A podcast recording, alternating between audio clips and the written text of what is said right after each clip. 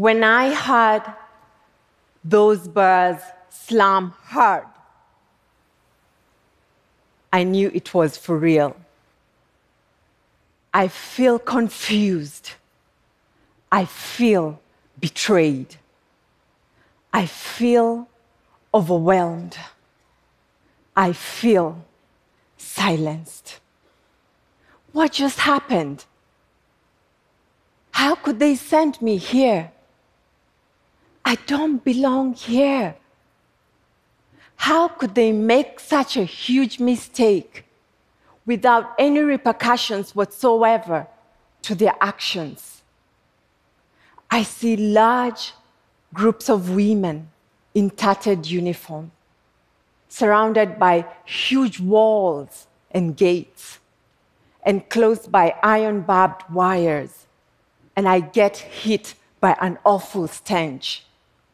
And I ask myself, how did I move from working in the respected financial banking sector, having worked so hard in school, to now being locked up in the largest correctional facility for women in Kenya? My first night at Langata Women Maximum Security Prison was the toughest. In January of 2009, I was informed that I had handled a fraudulent transaction unknowingly at the bank where I worked. I was shocked, scared, and terrified. I would lose a career that I loved passionately. But that was not the worst. It even got worse than I could have ever imagined.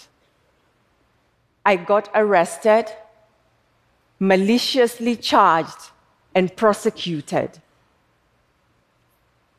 The absurdity of it all was the arresting officer asking me to pay him 10,000 US dollars and the case would disappear.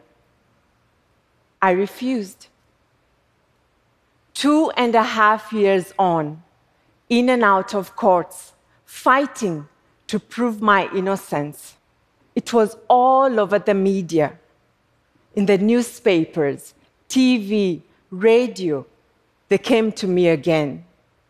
This time round, say to me, if you give us 50,000 US dollars, the judgment will be in your favor irrespective of the fact that there was no evidence whatsoever that I had any wrongdoing on the charges that I was up against.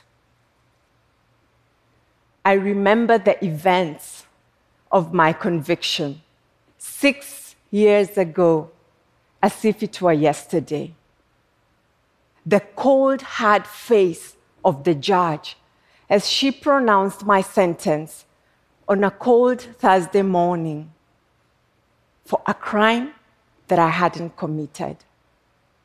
I remember holding my three month old beautiful daughter, whom I had just named Oma, which in my dialect means truth and justice, as that was what I had longed so much for all this time dressed her in her favorite purple dress, and here she was about to accompany me to serve this one year sentence behind bars. The guards did not seem sensitive to the trauma that this experience was causing me. My dignity and humanity disappeared with the admission process. It involved me being searched of contrabands, changed from my ordinary clothes to the prison uniform, forced to squat on the ground. A posture that I soon came to learn would form the routine of the thousands of searches, number counts that lay ahead of me.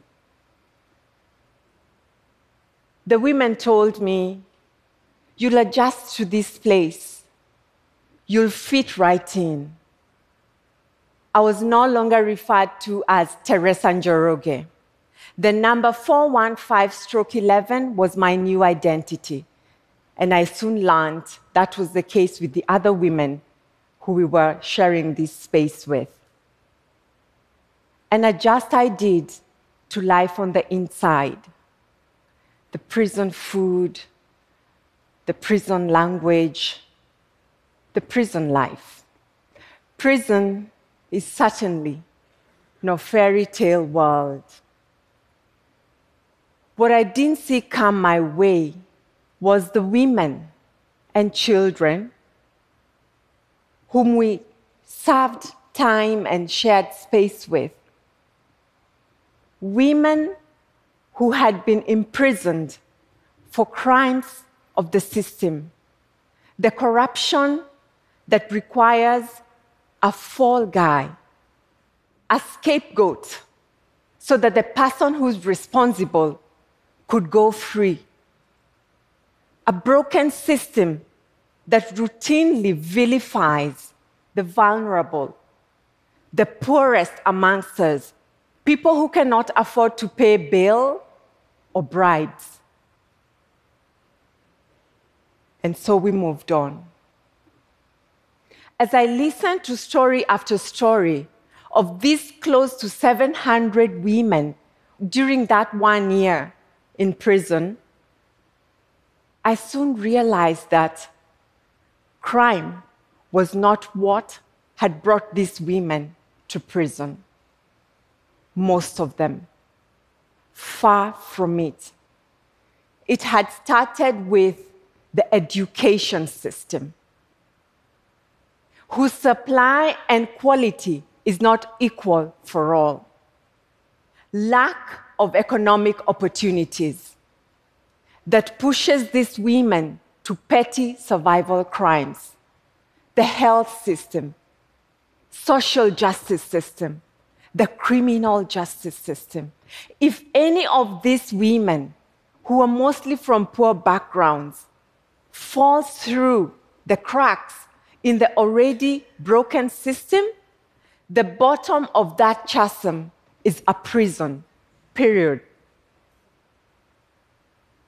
By the time I completed my one year sentence at Langata Women Maximum Prison, I had a burning conviction to be part of the transformation, to resolve the injustices that I had witnessed of women and girls who were caught up in a revolving door of a life of in and out of prison due to poverty after my release, I set up Clean Start. Clean Start is a social enterprise that seeks to give these women and girls a second chance. What we do is we build bridges for them. We go into the prisons, train them, give them skills, tools, and support to enable them to be able to change their mindsets, their behaviors, and their attitudes we also build bridges into the prisons from the corporate sector, individuals, organizations that would partner with Clean Start to enable us provide employment, places to call home, jobs, vocational training for these women, girls, boys, and men upon transition back into society. I never thought that one day I would be giving stories of the injustices that are so common within the criminal justice system. But here I am.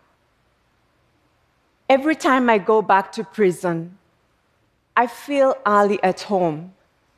But it is the daunting work to achieve the vision that keeps me awake at night connecting the miles to Louisiana, which is deemed as the incarceration capital of the world, carrying with me stories of hundreds of women whom I have met within the prisons, some of whom are now embracing their second chances, and others who are still on that bridge of life's journey. I embody a line from the great Maya Angelou I come as one, but I stand as 10,000.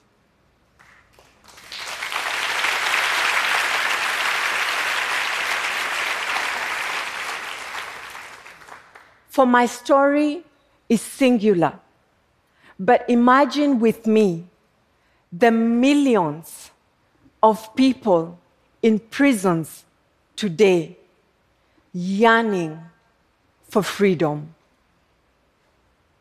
Three years post my conviction and two years post my release, I got cleared by the courts of appeal of any wrongdoing.